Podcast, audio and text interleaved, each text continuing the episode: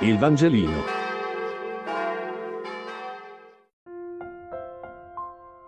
Lunedì 7 giugno. Luca 5, 1, 6. Lettura del Vangelo secondo Luca. In quel tempo, mentre la folla gli faceva ressa attorno per ascoltare la parola di Dio, il Signore Gesù, stando presso il lago di Gennesaret, vide due barche accostate alla sponda i pescatori erano scesi e lavavano le reti. Salì in una barca che era di Simone e lo pregò di scostarsi un poco da terra. Sedette e insegnava alle folle dalla barca. Quando ebbe finito di parlare, disse a Simone, Prendi il largo e gettate le vostre reti per la pesca. Simone rispose, Maestro, abbiamo faticato tutta la notte e non abbiamo preso nulla, ma sulla tua parola getterò le reti. Fecero così e presero una quantità enorme di pesci e le loro reti quasi si rompevano.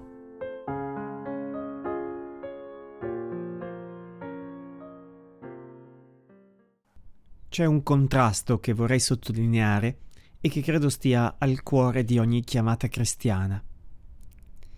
Da una parte viene descritta la durezza della vita di cui i discepoli, in particolare Simone, ha fatto esperienza. Una vita che pare non fare sconti, fatta di faticoso lavoro, di pulire le reti che alla fine non sono neanche servite a nulla. Questi pescatori sono distratti e guardano le loro cose, le cose che devono fare, e non partecipano a una folla di cuori e di volti che invece, come incantata, ascolta Gesù.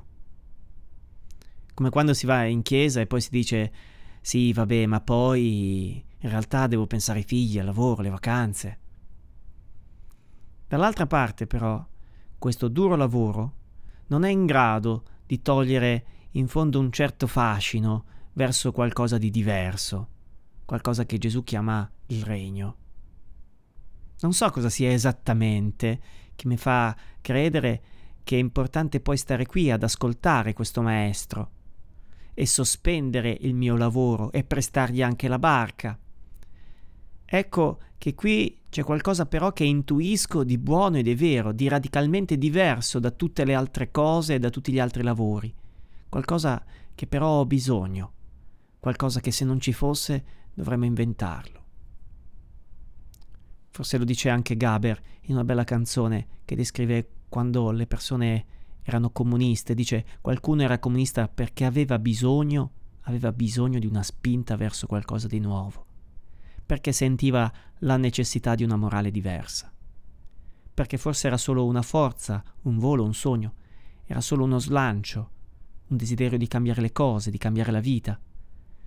Accanto a questo slancio ognuno era come più di se stesso, era come due persone in una. Da una parte la personale fatica quotidiana e dall'altro il senso di un'appartenenza a una razza che voleva spiccare il volo per cambiare veramente la vita. Ecco, forse un fascino del genere avrà spinto Simone alla fine a prestargli quella barca e a gettare le reti. Sulla tua parola, su questa parola getterò le reti.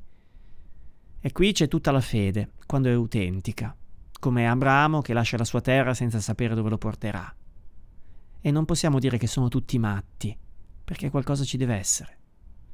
E quello che ho capito è che questo qualcosa, questo contrasto tra la fede e la dura vita, non è sullo stesso piano.